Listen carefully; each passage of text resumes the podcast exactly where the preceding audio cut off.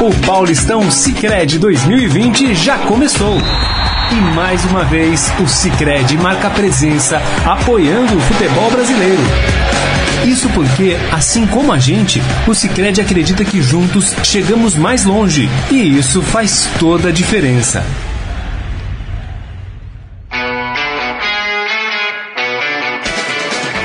Acompanhe agora os principais assuntos esportivos do dia e as últimas notícias dos campeonatos.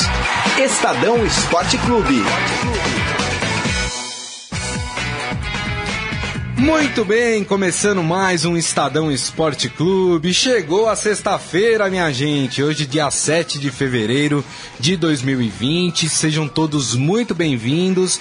Contamos com a participação de vocês através da nossa transmissão pelo Facebook, facebook.com barra Estadão Esporte. Lá é o seu canal para você poder é, palpitar, dar sua opinião, fazer sua crítica, enfim. Uh, participe do programa, que é isso que nos motiva todo dia estar aqui fazendo o programa para vocês. Combinado, gente? Bom, hoje vamos falar de amanhã completa um ano da tragédia do Ninho do Urubu, né? Onde 10 garotos acabaram morrendo nessa tragédia terrível que aconteceu e que a gente se lembra até hoje. Uh, tem uma confusão em relação à indenização das vítimas, né? Poucas aceitaram já o que o Flamengo ofereceu, mas existe uma boa parte aí da, dos familiares dos garotos que ainda estão na justiça, no, numa briga jurídica com o Flamengo para receber um valor de indenização. Uh, hoje, né, ia ter na Alerj, né, Assembleia Legislativa do Rio uhum. de Janeiro, uma CPI sobre o ninho do urubu, né, sobre essa tragédia que aconteceu lá. Os representantes do Flamengo faltaram a esta uh, eh, CPI. Inclusive, os deputados estão falando em condução coercitiva para levar dirigentes para essa CPI. A gente já vai falar mais sobre esse assunto. Também vamos falar de seleção pré-olímpica, que ó, tá por um fio de ficar de fora das Olimpíadas de Tóquio desse ano, hein? O Brasil, que já tinha empatado com a Colômbia na estreia do quadrangular final, empatou ontem novamente com o Uruguai, né? Num jogo com polêmicas, o gol do Pedrinho, né? É, a bola entrou, não entrou? Eu acho que entrou, né?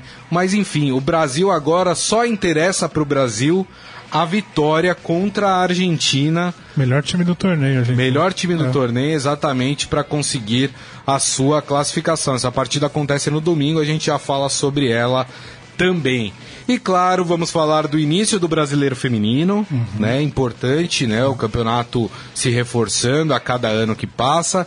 E vamos falar, obviamente, da rodada do Campeonato Paulista. E ao meu lado está ele, ele tava com saudade, fazia tempo que ele não vinha pro programa. É verdade. Gonçalo Júnior, tudo bem, Gonçalo? Tudo bem, Grito. Boa tarde, boa tarde a todos. É isso aí, muito bem. Vamos fazer o seguinte então, vamos começar falando do ninho uh, da tragédia do Ninho do Urubu, né? Que amanhã, dia 8 de fevereiro, completa um ano, né? E a gente nunca vai esquecer dessa tragédia. Dez garotos morreram, né? Eles ficavam, para quem não lembra, mas todo mundo obviamente se lembra, mas rapidamente, só para fazer um resumo, né? Eles ficavam num alojamento que na verdade eram containers, é.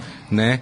A perícia chegou à conclusão de que foi uma falha no ar-condicionado, né? Um curto-circuito. Um curto-circuito que acabou causando o incêndio. Dez garotos acabaram uh, perdendo as suas vidas nesta tragédia.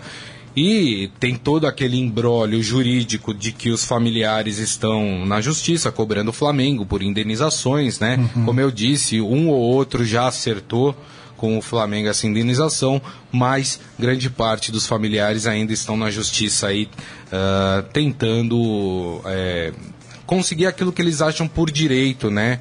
Claro que uma vida, a gente sabe, né, Gonçalo, que não tem preço, não tem preço sim. né? Uhum. Mas enfim, uh, tá essa briga jurídica para que o Flamengo pague a indenização para essas famílias. E o que a gente tem de notícia mais recente, mais nova, é uma notícia de hoje, de agora a pouco, né?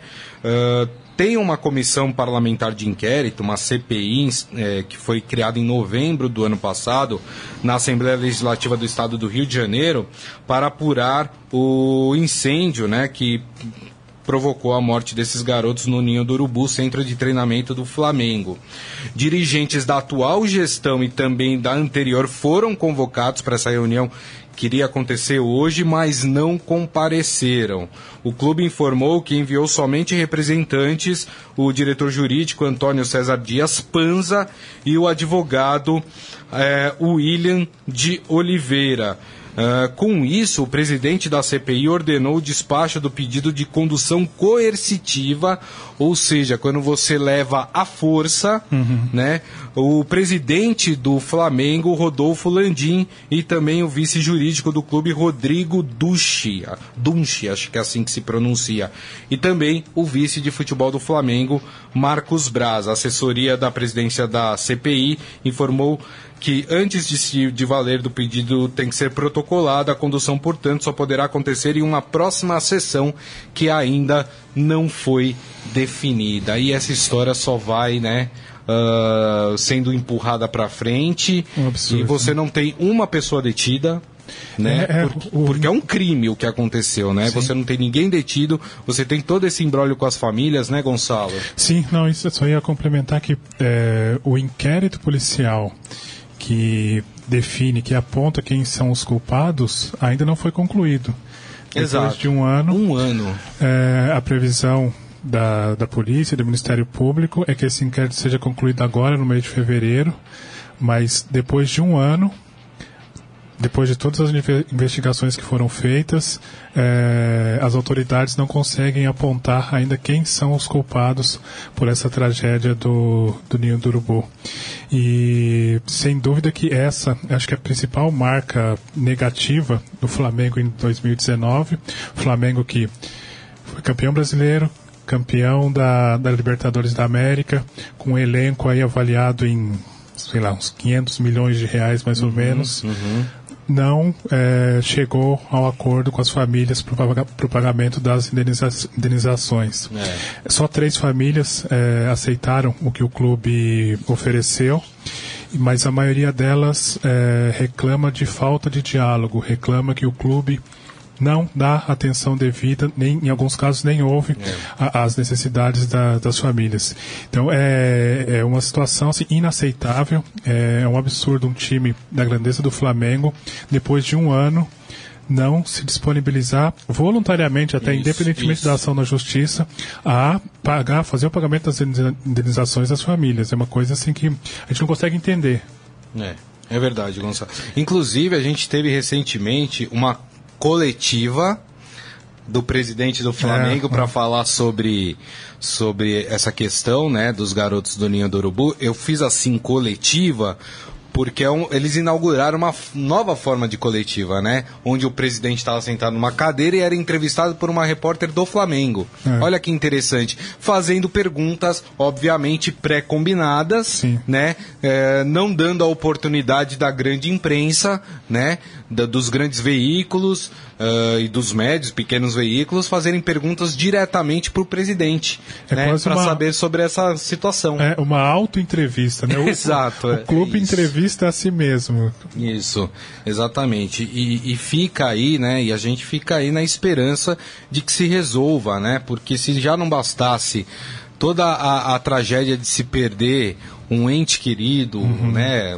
perder um filho, perder um sobrinho, perder um neto, né, como foi o que aconteceu, né, ainda você tem que ficar cada dia remoendo essa história é. porque ela não se resolve na justiça, né? E aí a gente cobra celeridade à, à polícia do, do Rio de Janeiro que resolva rapidamente esse inquérito, que os culpados sejam apontados, né? Sim. E que quem tiver que pagar uh, na justiça por, por, pelo que aconteceu lá no Ninho do Urubu, que pague, né? Sim. E que a, a, Flamengo e as famílias se acertem, né, o mais rapidamente possível, para que a gente obviamente não vai esquecer nunca isso, mas que a gente consiga de certa forma virar essa página, né, uma página muito triste da história do Flamengo, né, Gonçalo? Sim, é, eu acho que o único ponto é, sei se positivo, mas a única mudança que a gente percebeu depois dessa tragédia do, do Ninho do Urubu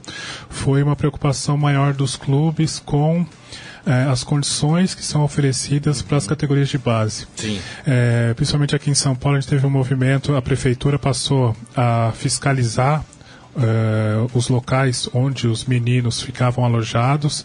Houve um movimento grande nesse sentido, tentando evitar que, que esses problemas aconteçam. Então, acho que a, o único saldo que fica de toda essa, essa vergonha que o Flamengo vem passando ao longo desse ano é isso. Os clubes passaram a olhar com mais cuidado para suas categorias de base. É, mas infelizmente, né, como sempre aqui no Brasil, a gente só aprende na tragédia. É, infelizmente. A gente nunca é. se antecede a, a, antecipa, na verdade, né, a, a tragédia, né? Sim. Sempre a gente vai pensar nas coisas depois que a tragédia acontece, né? Foi assim com, com quer dizer, com Brumadinho nem foi assim, né? Porque nós tivemos Mariana antes, não se fez nada e aí aconteceu Brumadinho, né? É, quer dizer, exatamente. e, e, e, e aí começaram, ah, vamos fazer isso, vamos fazer aquilo. Quer dizer, precisou esperar duas tragédias acontecerem para que se comece a rever as coisas para se antecipar a essas tragédias. A mesma coisa no futebol, né? É, quer dizer, precisou acontecer essa tragédia, agora vamos verificar as condições É. de instalações dos garotos nos times. Por que, que não fizeram isso antes? Né? As federações aí, quer dizer, pelo menos as principais, têm tanto dinheiro, não consegue contratar um fiscal e falar pro cara, ó, é, e, é, a cada dia você vai percorrer três clubes aqui do estado para verificar as condições lá de alojamento, dessas coisas, tá bom? Beleza. Qual a dificuldade de se fazer isso, né, É, Gonçalo? Sim, sim.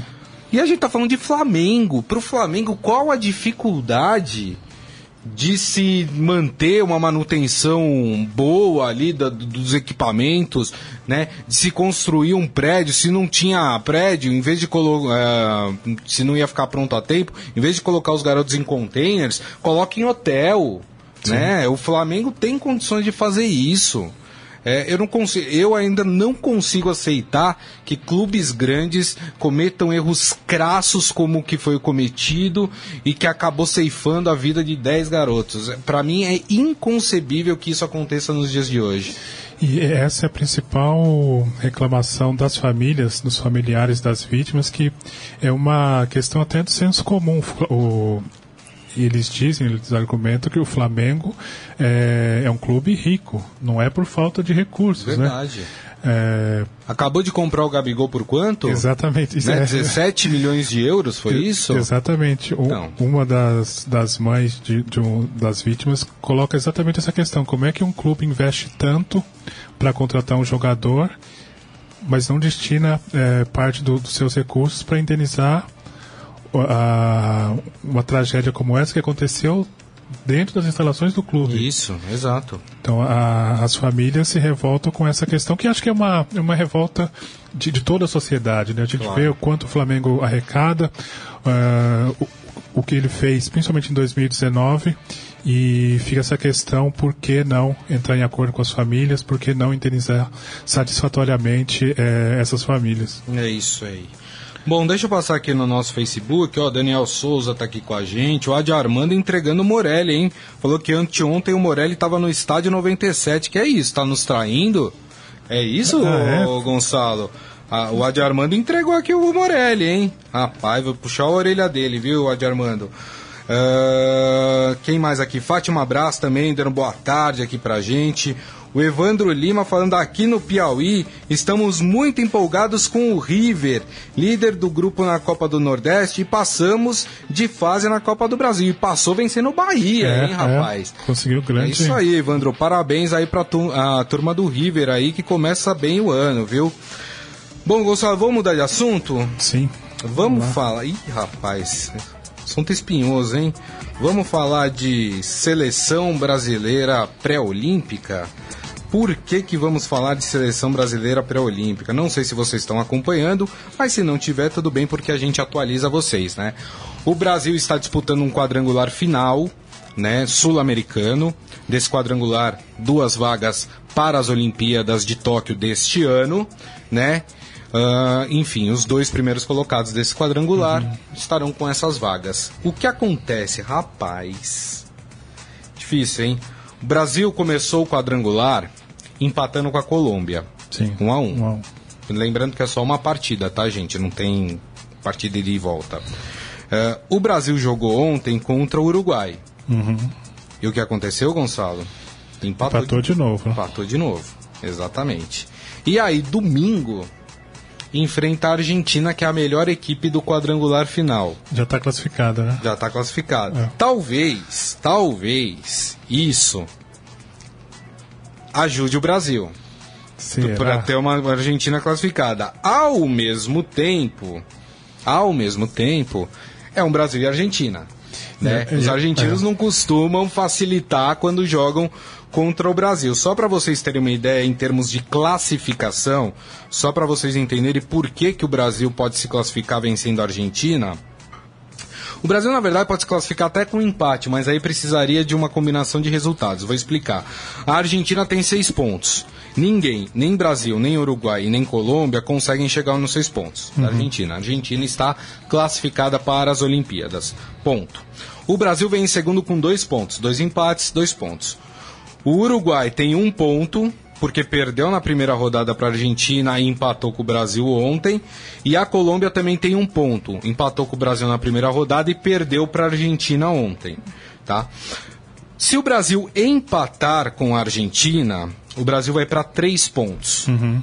E aí depende de um empate entre Uruguai e Colômbia, que aí os dois chegariam a dois pontos. Então não conseguiriam alcançar o Brasil. É. Então para não é... depender de outro resultado, você precisa ganhar. É, para não depender é. desse jogo de Uruguai e Colômbia, o Brasil precisa ganhar da Argentina. É esse uh, o, o, retrospecto aí do, do Brasil aí para esse jogo domingo, que aliás é um jogo que acontece às 10 e meia da noite. Colômbia e Uruguai acontece mais cedo, às 8 horas. Uhum. Não sei por que, que a Comembol também fez isso, né? porque deveriam ser os dois jogos no mesmo, mesmo horário, horário, né? Mesmo horário. Porque assim, o Brasil já entra sabendo o que precisa fazer. É, confort... né? mais confortável. É confortável para o é. Brasil, né? Assim, confortável. Vai jogar contra a Argentina, né? É. Mas que sinuca de bico é essa que o Brasil se meteu, hein, Gonçalo? Então, é, e até, até certo ponto é um pouco surpreendente, porque o Brasil, na primeira fase, conseguiu bons resultados. O time vinha aí com uma campanha até razoável.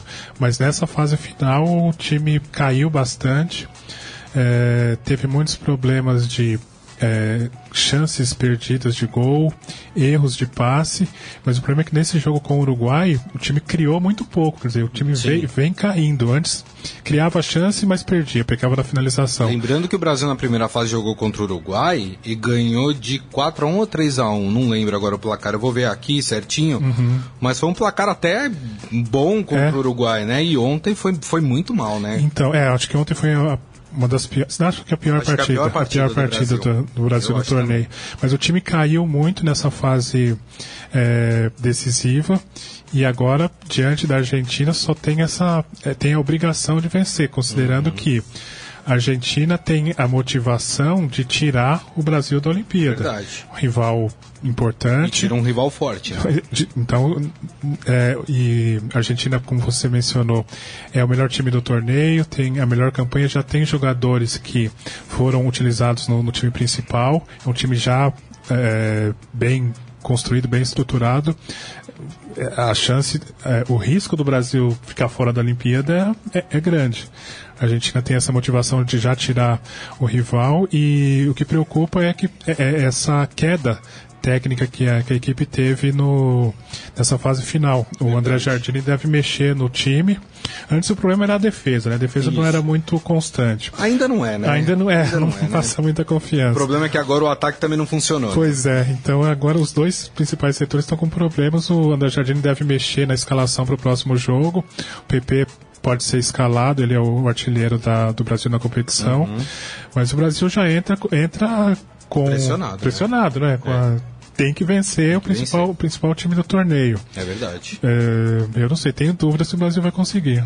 Olha, e, e o Brasil, eu estava dando uma olhada aqui, o Brasil tem um bom saldo de gols, inclusive com uma derrota, de, dependendo de se o Brasil perder para a Argentina e tiver um empate entre é, é, Colômbia e Uruguai, o Brasil ainda consegue se classificar, porque ficaria todo mundo com dois pontos e o Brasil, por saldo de gols, o Brasil conseguiria hum, se classificar. Entendi. Então, assim, até.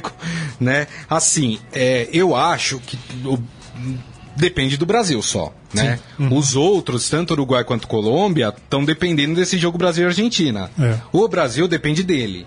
Mas pelo que o Brasil apresentou, e assim, me, o que me chamou a atenção é como o Brasil piorou, né? Porque veio numa primeira fase jogando bem, Sim. com alguns problemas na defesa, como a gente veio ressaltando aqui, mas estava bem, estava ganhando bem as suas partidas, né? Com É. muitos gols. O do Uruguai, eu olhei aqui, foi 3 a 1 pro Ah, Brasil. 3 a 1. O Brasil tinha vencido 5 a 3 a Bolívia, né? Foi bem. Tinha, tinha feito bons resultados e, e aí, de repente, no, no quadrangular final, caiu demais a seleção brasileira. Não sei se tem a ver com parte física, né?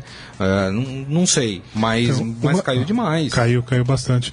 Uma das explicações que o André Giardini deu na entrevista coletiva é foi a questão emocional, psicológica. Ele, ele acha que os jogadores ainda estão um pouco ansiosos e ele destacou também. Ainda? pois é. Pô, tá na, na, na sexta, sétima Pois partida do. do, do é, você- tudo bem, você fala, por exemplo, o Brasil fez uma partida ruim contra o Peru na estreia. né, venceu por é. 2 a 1 né? Ah, ele tudo bem, estreia de torneio, né? É. Estão se adaptando, começo de temporada também a gente releva. Sim. Agora, na sexta, sétima partida, você falar que o time tá nervoso ainda, Não dá, né? aí não dá, né? É. E... Tá parecendo o Abel lá no Vasco, hein? o Vasco perde e fala que o time deu orgulho de ver. Aí tá difícil também, né? Nos ajuda. É, é, não, não, concordo com você. Essa explicação do Jardine não, não dá para engolir totalmente. E mesmo considerando as opções que você mencionou para o Brasil pode passar com empate, pode passar com até com derrota, é, assim, o, o saldo que fica, mesmo que a vaga seja conquistada, é negativo, É né? negativo. O, o- desempenho, o balanço que se faz. O, o time começou bem, depois caiu dessa forma e pode é, se classificar aí empatando, dependendo de outros resultados, é, é muito pouco para uma seleção. É muito pouco considerando os valores individuais que o Brasil tem. É O verdade. Brasil tem bons jogadores nesse elenco. E com um detalhe, né, Gonçalo? Ficaria mais feio ainda porque o Brasil estaria indo para as Olimpíadas para defender o seu título. É, o atual. Né? atual Ele é o atual campeão olímpico. Então imagina o atual campeão olímpico ficando de fora da- das Olimpíadas. Seria terrível, né? Terrível, né? E o São Paulino diz, eu avisei sobre o Jardine, né? O cara não falou, eu falei sobre o Jardine. Aí, ó, tá vendo? Aí, tá acontecendo. Vamos lá, vamos ver, né? Mas deixa também o jogo de domingo mais interessante também pra gente assistir. Porque É. se tivesse Brasil e Argentina já classificado, É. seria um jogo meio chato de ver, Sim, né? sim. Agora, com, com essa cobrança de ter que vencer, deixa o jogo mais interessante, né, Gonçalo? Sim, sim. E, e é interessante também que sempre tem aquela rivalidade Brasil e Argentina. É. Independentemente da categoria, é, os dois rivais, é, assim, vai ser um jogo tenso, provavelmente. O Brasil precisando da vitória e a Argentina com essa motivação aí de tirar o rival, vai ser um jogo bem interessante. É isso aí. Ó, o Adi Armando falando aqui. Jogou mal ontem, entraram com salto alto contra o Uruguai e só empatamos graças a um belo frango do goleiro do Uruguai, é verdade. E o melhor desse gol do Brasil é que o próprio Pedrinho achou que a bola não entrou, né? Porque ele saiu ali meio É. cabisbaixo, né? E, e aí depois que viram que o juiz tinha dado o gol, aí o pessoal saiu comemorando, enfim. Mas você acha que o Brasil entrou de salto alto? Eu acho Não, que não, eu não achei sei. não. Salto alto É. não. Achei que o time assim criou pouco, é, problemas muito graves de, de, de criação, não, não conseguiu criar as jogadas e errou muito passe. É verdade, muito bem. Bom, vamos fazer o seguinte, tem um torneio que tá come vai começar, né?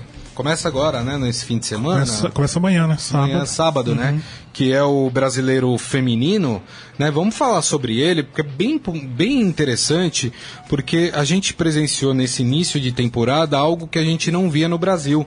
A gente viu muita notícia de transferência É. de jogadoras, né? De contratação. O Santos é, com a Cristiane, É. né? Da seleção brasileira, enfim. O Corinthians tentando manter a sua hegemonia dentro do conquistada ano passado dentro do futebol feminino. São Paulo se fortalecendo, Palmeiras contratando, né? A gente tem visto alguns times aqui do interior, né? A Ferroviária, por exemplo, que é uma grande força do futebol feminino, inclusive, né? Saiu o ranking brasileiro de futebol feminino e a Ferroviária é o primeiro do ranking. É, né? é atual campeão brasileiro. né? atual campeão brasileiro, enfim. Ah, e amanhã a gente tem Kinderman e Vitória, Ferroviária e Audax, Grêmio e MBTC, Santos e Flamengo, ó, já um clássico já na estreia. Palmeiras e Corinthians, meus amigos. É que Domingo. É, domi- é domingo, né? É domingo É. às duas da tarde. Olha que jogão bacana pra assistir. Aí teremos ainda no domingo Ponte Preta e Iranduba. Iranduba é aquele time do Amazonas, É, é. né? Também que fez um sucesso aí, um time bem bacana. Eh, teremos ainda no domingo Internacional e São José. E na segunda-feira teremos o São Paulo, a estreia do Tricolor Paulista, às sete da noite, vai jogar contra o Esporte Clube Cruzeiro. Veja bem, não é o Cruzeiro. É o Esporte Clube Cruzeiro, é outro clube, tá, minha gente? Se eu não me engano, é da cidade de Cruzeiro, aqui no interior de São Paulo. Eu vou pesquisar direito para não falar bobagem para vocês, tá? Mas é, eu acho que é. E aí, Gonçalo, bem bacana, né? Diferente, né? Começa com um clima diferente esse campeonato brasileiro, sim, sim, né? é, Feminino. muito, muito interessante. É, dá a entender que aquela. No- nós tivemos a, a Copa do Mundo Feminina no ano passado, que teve sucesso de público em, em vários países. Então, é, o Campeonato Brasileiro começa ainda sobre esse impulso, né? Sobre esse impulso. É, como você disse bem. É, a, a janela de transferências foi bastante movimentada. Acho que ela foi mais movimentada no feminino do que no masculino. A Cristiane trocou o São Paulo pelo Santos. O Corinthians conseguiu contratar a Andressinha, a jogadora da seleção Isso. brasileira que estava no- nos Estados Unidos. É, o São Paulo contratou a, a Duda também. Então é, uma, é um campeonato é, feminino que começa com essas movimentações e começa com alguns avanços também na estrutura do futebol feminino. Pela primeira vez a gente vai ter é, todos os clubes, grande parte deles, com jogadoras que têm carteira de trabalho assinada. É verdade. Então teve um avanço grande nessa na questão da profissionalização. São clubes mais profissionais. E a, a- Ferroviária é um time de São Paulo que já tem uma, uma tradição, é atual campeão brasileira e é é- ela vai tentar manter o seu, o seu domínio diante de clubes grandes. Tem camisas pesadas agora também no futebol feminino. O, São Paulo, por exemplo, subiu agora para a elite do, do feminino. Então, um, futebol, um torneio feminino que começa co- de uma maneira muito é, mais eh, entusiasmada, tem um, de uma maneira muito mais assim o, o campeonato cresceu a gente percebe olhando de 2019 para cá dá para perceber claramente como o torneio está mais encorpado É verdade, é verdade. É bem interessante. Eu convido os amigos que estão nos assistindo a, a dar o, o ar da graça nas partidas, né? A, a acompanhar, né? A valorizar o futebol feminino, né? A gente precisa desse crescimento do futebol feminino. Também pensando em nível internacional, seleção brasileira que lá nos primórdios era uma potência, ganhava de todo mundo. Hoje em dia, né? tá carecendo aí de boas jogadoras, de boas revelações para poder de novo despontar aí no cenário internacional como uma das grandes potências do futebol feminino, né, Gonça? sim sim e eu destaco que esse é o primeiro clássico Palmeiras e Corinthians vai ser disputado em Vinhedo o Palmeiras montou uma grande estrutura para o seu time feminino lá vai mandar seus jogos é, e o Palmeiras se reforçou também com jogadoras que eram do São Paulo, né? É, verdade. Então, é, uma- e, e- e essas transferências acabaram causando aí grande re- repercussão nas redes sociais, os torcedores não gostaram. Então é interessante mostrar que o femini- o feminino carrega a rivalidade do, fe- do masculino também. É. Só deixa eu fazer uma correção aqui. Eu falei Esporte Clube Cruzeiro, né? Porque eu fui pego por uma tabela aqui que estava escrito Esporte Clube Cruzeiro e imaginei que não era o Cruzeiro. Mas é o Cruzeiro, tá, gente? É o Ah, é o Cruzeiro de. Minas Gerais. Então o São Paulo joga na segunda-feira, às sete da noite, contra o Cruzeiro. Cruzeiro de Minas Gerais. Cruzeiro que a gente torce aí no, no masculino para que consiga voltar à elite do. Tá difícil difícil, hein, rapaz. Mas para voltar à elite do futebol brasileiro, muito bem. Vamos falar de Campeonato Paulista, agora Campeonato vamos pro Paulista. masculino, hein, Gonçalo? Vamos vamos, vamos falar das partidas. Deixa eu já passar aqui a tabela do Campeonato Paulista para vocês, né? Pra gente já poder debater sobre, sobre as partidas que vão acontecer ainda ah, neste final de semana. A gente começa pelo jogo. Por hoje, na verdade, né? Tem um jogo hoje isolado. Tem o Oeste Guarani às 7h15 da noite. Uh, depois, hoje ainda, na verdade eu falei jogo isolado, mas são dois. Hoje ainda, às nove e meia, nós teremos um confronto bem interessante, Mirassol e Bragantino. Uh, o Bragantino, que a gente espera muito, né? É. Venceu o Palmeiras na última rodada e o Mirassol que tá bem nesse campeonato, né? Tá, tá caminhando bem até uh, dentro do campeonato. Aí amanhã nós teremos Água Santa e Ferroviária, Ponte Preta e Palmeiras.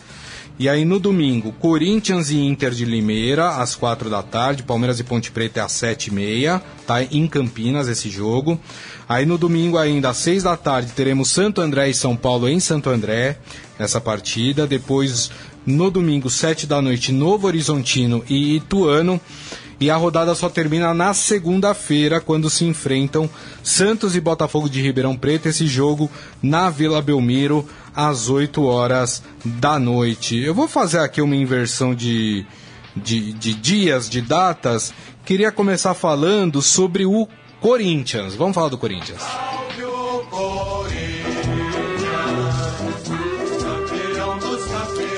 Geralmente eu faço quem joga primeiro, né? O Palmeiras joga amanhã, mas vocês vão entender daqui a pouquinho porque que eu segurei o Palmeiras. É, vamos falar do Corinthians, eu quis também abrir com o Corinthians, porque o Corinthians vem de uma derrota na pré-Libertadores para o Guarani Sim. do Paraguai, né? Jogo que aconteceu em El Brinco de Ouro de la Princesa, não foi, Gonçalo? Foi? Não, né? Acho que não, né? brincando, gente. Aconteceu lá no, no Paraguai. É, o Corinthians carregou, né? Teve que voltar com esse 1 a 0 na bagagem. O Corinthians que volta a jogar pela pré-Libertadores com o Guarani aí nos seus domínios, na Arena Corinthians, no próximo dia 12, quarta-feira, né? Ah, e aí o Corinthians tem esse jogo no meio dessas duas partidas, esse jogo domingo às quatro da tarde contra a Inter de Limeira, né? Jogo em que o Corinthians precisa desfocar da pré-Libertadores, mas ao mesmo É. tempo não dá pra desfocar. E esse Corinthians, como é que entra, hein? A Inter não tá Então. bem também, né? Então, é, não, a Inter não começou bem o, o Campeonato Paulista, mas acho que o Thiago Nunes vai usar um time reserva. Ah, eu Ah, acho é? que Você sim. acha? Eu acho que sim. Ele já deu a entender isso na entrevista coletiva depois da derrota lá no Paraguai. E a intenção do- dele é poupar grande parte dos titulares, pensando nesse jogo de quarta-feira. O Corinthians ficar fora da fase pré-Libertadores é um baque para a equipe, mas principalmente para um treinador Ah, que está que tá começando, está tentando se firmar ainda. Então é, ele já deu a entender isso e acredito que o time vá entrar com uma escalação ah, alternativa. E alguns corintianos começam a ficar em dúvida ou ficar um pouco ressabiados com a atuação do Luan na última partida, né? Verdade, vi muita gente É, reclamando. Eu vi também Luan. nas redes sociais, o Luan chegou com uma grande esperança aí de, de criatividade, de lucidez no meio campo e teve uma atuação bastante burocrática e o Luan vai ser bastante importante, acho que tem que ser bastante importante nessa partida de, de quarta-feira. É, é, até ouvindo o Gonçalo falando de entrar com um time alternativo, eu falei que a Inter tá mal. A Inter não tá mal, viu, gente? A Inter é a segunda colocada do grupo do São Paulo, que é o grupo C, com seis pontos. né? e a Inter aí tá, tá empatada com o Mirassol com seis pontos, né? Precisa se distanciar, então é um jogo importante pra Inter. E o Corinthians entrando com um time alternativo, É, pode ser que que vai. perca essa partida e o grupo do Corinthians não tá fácil não, viu? O Corinthians lidera com sete pontos, mas o Guarani também tem sete. E o Bragantino, que parece que começa Uhum. a, a- a se recuperar, né, de um começo ruim, tá com cinco pontos. E ainda tem a Ferroviária com quatro. Que Tá. pode chegar aos mesmos sete pontos, ou seja, né? Tá embolado. É, não sei se é o momento para comprometer aí, hein? Mas concordo com o Gonçalo. Nesse mo- momento, se, te- se tem que escolher uma das duas competições, é a Libertadores, né? Uhum, sim. E olhando a tabela, é interessante um certo equilíbrio que a gente está vendo entre os Verdade. clubes do, do interior e da, e da capital. Não dá para destacar já quem vai ser os classificados. E outro ponto importante também, que no- nos anos anteriores, eh, a gente sempre percebia que os clubes do interior levavam certa vantagem na questão física, né? Ah, porque se prepararam um pouco antes. Descansam mais, é, né? fizeram a temporada, começaram a pré-temporada um pouco mais cedo, mas é, dessa vez não tem uma diferença muito grande do ponto de vista físico e acho que a tabela mostra esse equilíbrio entre capital e interior. É verdade. Muito bem, agora eu quero o palpite de Gonçalo Júnior dessa partida entre Co- Inter, de- na- verdade, Corinthians e Inter de Limeira na Arena Corinthians. E aí, hein? É, o Corinthians Time vai- alternativo, time hein? alternativo. O time alternativo do Corinthians, a gente viu na Florida Cup e não foi bem, hein? É. 2x1 Corinthians. 2x1 Corinthians, acho que tá mesmo assim, acho que ganha. Acho que vai ser 1x1 esse jogo. É. É, também é uma boa. 1x1 também, aí fica bom pros dois lados, né? Não fica ruim pra ninguém também. Esse 1x1. Vamos falar do São Paulo? Salve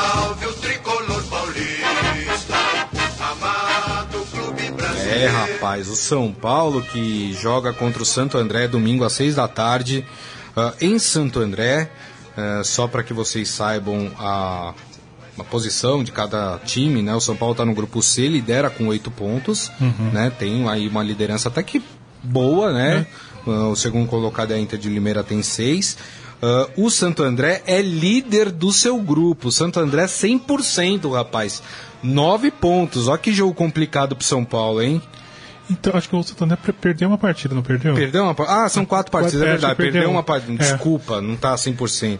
É, o Santander ganhou três partidas, mas olha só que interessante. O Santander lidera esse grupo com nove. Em segundo vem o Novo Horizontino com oito e o Palmeiras em terceiro com sete. É, aquela questão Olha só, né? olha que, É, tá interessante. Jogo super importante pro Santo André, que pode dar um passo aí importante para uma classificação, né, para a próxima fase do Paulistão, né? Dificuldades pro São Paulo, vão deixar o Pato fazer um gol, hein, Gonçalo? Então, é, o Pato tem uma. Se ele não marcar diante do Santo André, ele vai completar aí seis meses sem fazer um gol. Mas a culpa no último jogo foi do juiz, É, hein, falar, é, não, Coitado, não deixaram que ele culpa. fizesse. É, É. Nesse, nesse, caso tem essa, essa atenuante. É, mas é um jogo difícil para o São Paulo. Acho que o Santo André é um dos times de destaque aí da, dessa, desse início de campeonato brasileiro. E o São Paulo ainda alterna altos e baixos. Né? Verdade. é, teve o problema da arbitragem na, na última partida diante do Novo Horizontino, mas é um time que ainda tem bons e maus momentos no torneio. É um momento de buscar afirmação diante do Santo André que é, tem chance de se classificar. Claro, a gente sabe, né, que na partida passada o São Paulo teve todo aquele problema com a arbitragem, mas fato é que não dá pra, pra empatar com o Novo Horizontino em é, casa, eu né? ia falar isso, não dá. Mesmo com o árbitro é, tendo uma atuação muito ruim, o São Paulo deveria ter é, mostrado um distanciamento maior do, do Novo Horizontino. É isso aí, exatamente. Muito bem. Mas e aí pra essa partida, hein? Um Santo André é difícil, hein? Santo André é surpreendente. O jogo é lá, começo. né? O jogo é lá, né? Esqueci o nome do estádio. Bruno, Bruno José José Daniel, Daniel, né? aham. O nome do estádio do, do, do Santo André. E aí essa partida, hein, Gonçalo? 1x0 Santo André. 1x0 Santo André? É, acho que Santo André ganha. Ixi, o Carlão olhou meio frio ali pra você, hein? E aí, Carlão? Qual o palpite, Carlão? Essa, e essa partida, hein? Ah. 2x1 São Paulo. Então, São Paulino, sinto dizer, mas não vai dar pro São Paulo. Carlão falando que São Paulo vai ganhar. É, acho, acho que vai ser 1x1 esse jogo. 1 a 1. Ho- Hoje eu tô Outro na empate. pegada do 1x1. Outro empate. Tô na febre do, do 1 a 1 aqui. Deixa eu passar, antes da gente falar da partida entre Corinthians e Ponte Preta, né? Partida que acontece amanhã. Palmeiras e Ponte Preta, partida que acontece amanhã. É, deixa eu dar mais uma passada aqui no nosso Facebook. O Isaías Rodrigues falando: Dudamel não passa do meio do ano. Estreou ontem na surra americana. Ele fez um Ah. trocadilho aí. E é, verdade, né? O Atlético foi na, na Argentina É. jogar contra o Union, que enfim, é um time pequeno da Argentina, tomou 3 a 0 Vai ser difícil o Galo reverter essa, hein, Gonçalo? É. 3 a 0 é um placar Ah, é difícil de reverter. complicado, hein? E estranho que o Atlético vinha. Se bem que o campeonato estadual não é muito parâmetro pra gente definir a, a força do time, mas o Atlético vinha bem no estadual, mas essa derrota pode comprometer. Vai criar muitas dificuldades, né? É, e o Dudamel deixou de ganhar um milhão lá na Venezuela pra vir pro Atlético, mas pode rodar, hein? Ixi, também o Atlético não tá lá aquelas coisas no Campeonato Mineiro, né? Não tem É, jogado bem, é. a torcida tem chiado já, né? Enfim. O Márcio Simeonato falando, o Luan parece que jogou com uma caixa de laranja nas costas. É, ele foi mal no último Foi jogo. mal. Ele É. vem vindo mal, né? Então, é, Engraçado, é. né? Enfim, né? Temos que esperar mais, né? É aquilo que eu falei. Começo de temporada, mais pro final de fevereiro, a gente consegue avaliar melhor os times, os jogadores, né? Não dá pra gente ah, ficar aí criticando assim, né? Início de trabalho, né? Então, o problema é que o Luan já chegou no Corinthians com essa. Ele veio do é, Grêmio assim, é, né? Com esse ponto de interrogação, né? Verdade. Foi o melhor da América em 2017, ajudou o Grêmio a ser campeão da Libertadores como protagonista, mas 2018, 2019. Ó, o Adi Armando falando, Corinthians estão pensando só no jogo de quarta, além do baque de ficar fora da Libertadores, essa fase paga até 8 milhões de prêmio. Luan do tá mostrando que é um sornossa. Ih, rapaz. Nossa, E tá aqui o Henrique Machado Tigre também com a gente, falando, chefe, em nosso mundo na Terra tem coisas que acontecem para penalizar as pessoas ruins. O Atlético foi fazer uma proposta com falta de ética para jogador com contrato. E aí veio em seguida a resposta na Sul-Americana. É, Foi o rapaz, castigo, É, é, é que ele é Santista, ele tá bravo por causa do Ah, assédio no sorteio, entendeu? aham. Mas vamos falar agora da partida entre Palmeiras, na verdade Ponte Preta e Palmeiras, jogo em Campinas, mas eu vou pedir para colocar o hino da Ponte Preta, Carlão. Tem ele aí na agulha? Ih, Ó, Carlão não tava preparado, hein? Peguei o Carlão de calça curta, hein, Carlão? Você vai me deixar mal se não tiver o hino da Ponte Preta, hein? Tem? Então tá bom. Vamos. Enquanto o Carlão procura, eu prometo aos Ponte. Achei. Ah, aí. E por que, que a gente está com o hino da Ponte Preta? Primeiro, que é um time importantíssimo no Brasil, importantíssimo aqui em São Paulo.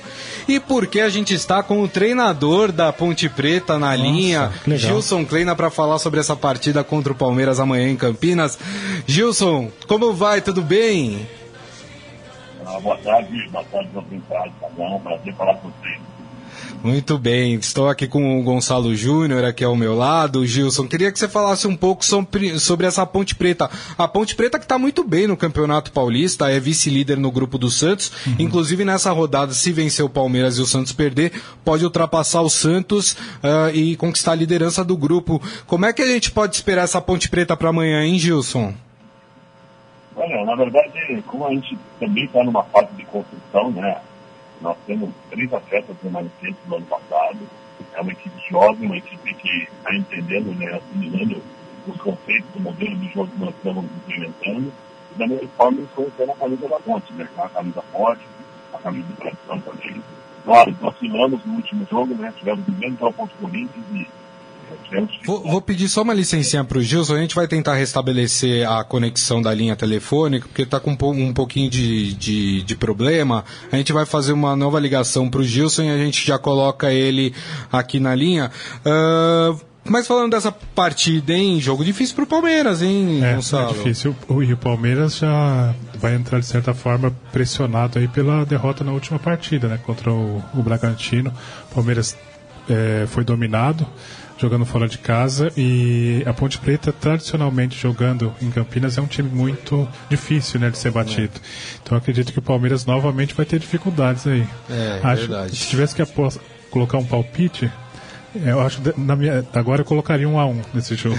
Um a um, esse Um um. jogo? Já, já deu palpite assim? Já dei. É, rapaz, e, e o Palmeiras que vem de uma derrota pro Bragantino, Derrota, né? aham. Precisa mostrar aí. Vem, sem, vem é outro time que vem com aquela interrogação, né? Por causa do trabalho do Luxemburgo, dividiu a torcida palmeirense, tem quem gostou, tem quem não gostou, né? É, é. É isso, né? Bom, voltamos aí, estamos com o treinador da Ponte Preta, Gilson Kleina na linha de novo. Gilson, é, a gente estava falando sobre como vem essa Ponte Preta aí para enfrentar o Palmeiras amanhã. Por favor, espaço aberto para você. Ah, obrigado. Só retomando o raciocínio, né? A Ponte Preta também é uma equipe que ela está em fase de construção. Nós oxigenamos muito o grupo, né? Trouxemos é, muitos jogadores para nas competições do ano, né? Que é o Paulista, a Copa do Brasil e a Série B. Estamos com três atletas remanescentes só do ano passado. os atletas entendendo também o conceito que nós estamos implementando aí com o modelo do jogo.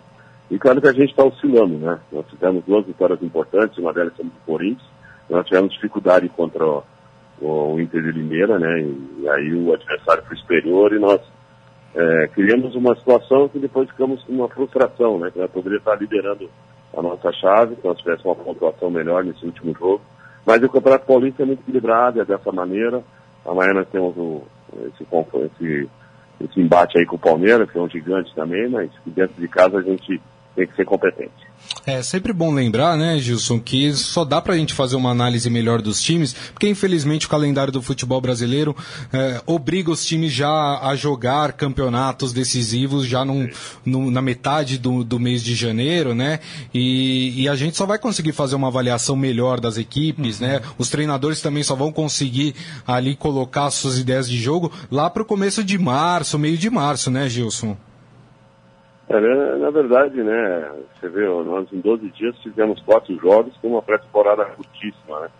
É o calendário, então, o que a gente sempre escuta é que é o calendário são para todos, né? Não é só uma exclusividade da Ponte Preta, mas se você, é, se você entende de futebol alto nível alta performance, isso carece realmente de tempo para você realmente desenvolver o desempenho dos atletas e você ter uma, uma equipe coletiva consistente. Então, concordo contigo o tempo ele tem que ser um pouquinho maior para que você realmente possa fazer uma análise minuciosa. Uh, oi, Gilson. É Gonçalo falando, tudo bem? Olá, Gonçalo, tudo bem? Boa tarde. Tudo jóia, boa tarde. É, Gilson, eu queria saber a sua, sua avaliação sobre os, esses confrontos entre os times da capital e do interior. Como é que você vê esse equilíbrio? Nos anos anteriores a gente percebia que os, os times do interior levavam certa vantagem na questão física, é, mas os grandes aí é, dominavam mais tecnicamente. Como é que você vê essa temporada agora? Essa, essa distância diminuiu um pouco?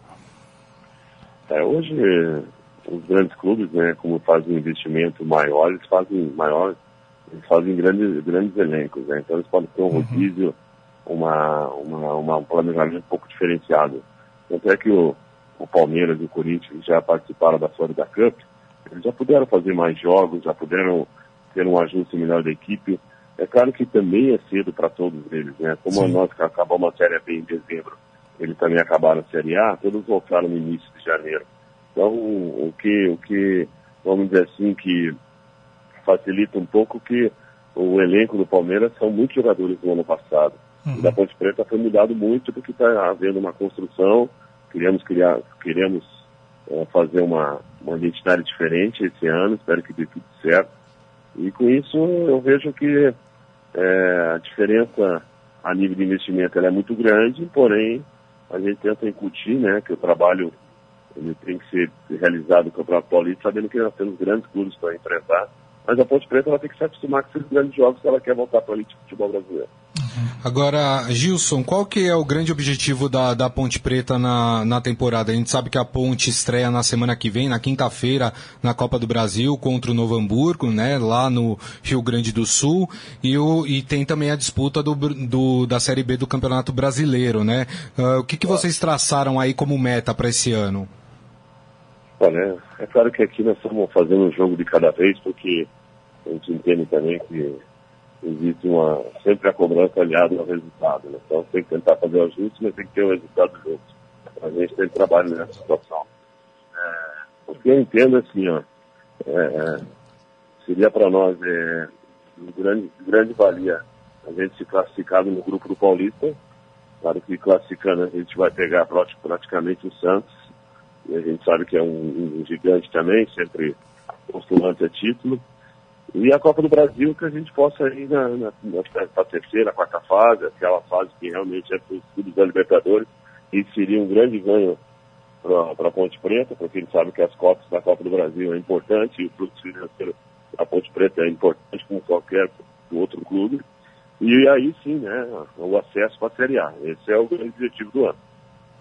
Muito bem, Gonçalo. É, é, Gilson, é, eu queria voltar a falar do, do jogo com o Palmeiras. Qual que é a estratégia para esse jogo? Você acha que a Ponte é, tem que tentar fazer valer o mando de campo, pressionar, tomar iniciativa, ou esperar ter uma posição um pouco mais de reativa? Olha, é, na verdade, assim, ó, é, nós temos que fazer valer nossos domínios. Eu acho que no resto não há dúvida. Se é, é uma situação que você pode ser mais forte, é no nosso, nosso comando. É, eu estou colocando para os atletas que hoje o futebol, é, existem fases do jogo que você tem que ser decisivo e fases do jogo que você tem que saber entender se o seu teu adversário está te colocando para trás, se ele mudou a estratégia. Então, assim, ó, é, eu acho que nós, nós a- o modelo de jogo que nós estamos implementando é quando nós estivermos no bloco alto, que nós temos que ter um- uma pressão forte na saída de bola do Palmeiras. Quando nós estivermos no bloco médio, nós temos que saber é, obstruir essa organização ofensiva deles. E no bloco baixo, a gente sabe que já estão atacando o último terço nosso e que nós temos que ter um senso de cobertura muito forte, porque são jogadores individuais que têm muita qualidade técnica. Sim. Então, é, hoje é difícil um, um time só ter o controle do jogo o tempo todo. Claro que tem uma valorização de posse maior para um time, no momento, e mais, tem hora que se verticaliza mais o jogo. Eu vejo o Palmeiras, assim, tentando chegar ao gol o mais rápido possível, é, vamos dizer assim, uma comparação com o Corinthians, quando o Corinthians faz construção de jogada aí, em duas fases do jogo, né, que é iniciado com o Cássio e depois com os volantes. Então é diferente, eu acho que o Palmeiras verticaliza muito. Então a gente vai tentar neutralizar, mas também colocando em todos os nossos, os nossos pontos fortes, né? Também não é porque a gente não tem o mesmo investimento que a gente vai deixar de jogar, deixar de acreditar na vitória. Perfeito. Isso aí. Ó, pra gente encerrar aqui o papo com, com o Gilson Kleina, quero ler a mensagem aqui do nosso telespectador, internauta de Armando, falando: Gilson Kleina gosta de aprontar contra os times grandes, hein? Tá achando que você vai aprontar amanhã contra o Palmeiras, hein, Gilson? Tomara, pô. Um abraço aí pro torcedor. A gente trabalha, claro, que a gente quer ter resultados bons em todos os jogos. Acho que nossos jogadores, assim, eles entendem que é, o Campeonato Paulista é um campeonato muito forte, é um campeonato que tem uma exigência, né? Você tem cinco, cinco clubes na Série A, você tem quatro clubes na Série B, os- o investimento no interior é forte. Então isso qualifica todo mundo e ao mesmo tempo sabe que o desempenho for bom no Campeonato Paulista vai ser bom para o ano inteiro. Gilson Kleina, técnico da Ponte Preta, queria mais uma vez te agradecer, viu, Gilson, por, por esse espaço aí cedido no seu tempo para bater esse papo legal com a gente, viu? Muito obrigado. Eu que agradeço aos ouvintes da Rádio Estadão, vocês aí pelo espaço, vocês tenham um excelente final de semana. Abraço. Abraço, Abraço. obrigado. Queria agradecer também ao pessoal da Tudo Comunicação aí, né, que assessora o Gilson Kleina aí por, por nos conceder essa oportunidade de conversar com o treinador. Muito obrigado, viu, galera? É isso então, né, Gonçalo? Valeu. Fechamos o programa de, de hoje com chave de ouro, Bem né? legal. Boa, É boa isso aí. entrevista. Fechamos o programa então de sexta-feira. Queria te agradecer, viu, Gonçalo, Pô, pela presença. valeu, dizer, eu que agradeço. É isso aí. Queria agradecer também a todo mundo aí que, que mandou mensagem, nos assistiu por essa semana. Foi muito legal, muito bacana o- os programas nessa semana, né? Queria dar um recado.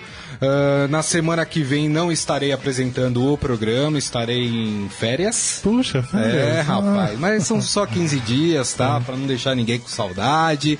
No dia 26 de fevereiro eu tô de volta aqui no programa. Cuidem bem da lojinha, tá? Gonçalo, você, Morelli, Ciro Campos, toda a turma que faz aqui o Estadão Esporte Clube. Lembrando que esse programa daqui a pouco estará disponível para vocês em formato podcast, portanto vocês podem ouvir ou baixar pelo aplicativo de streaming da sua preferência. Combinado, gente? Mais uma vez, meu muito obrigado. Desejo a todos um ótimo final de semana. Até a volta, mas segunda-feira tem Estadão Esporte Clube ao meio-dia. Grande abraço. Tchau, tchau. Você ouviu Estadão Esporte Clube. Jogando junto mais uma vez com a maior instituição financeira cooperativa do país, o Paulistão Sicredi 2020 vai dar o que falar. Por isso, o Sicredi quer estar ao lado de todas as torcidas do campeonato. Afinal, comemorar juntos é muito melhor.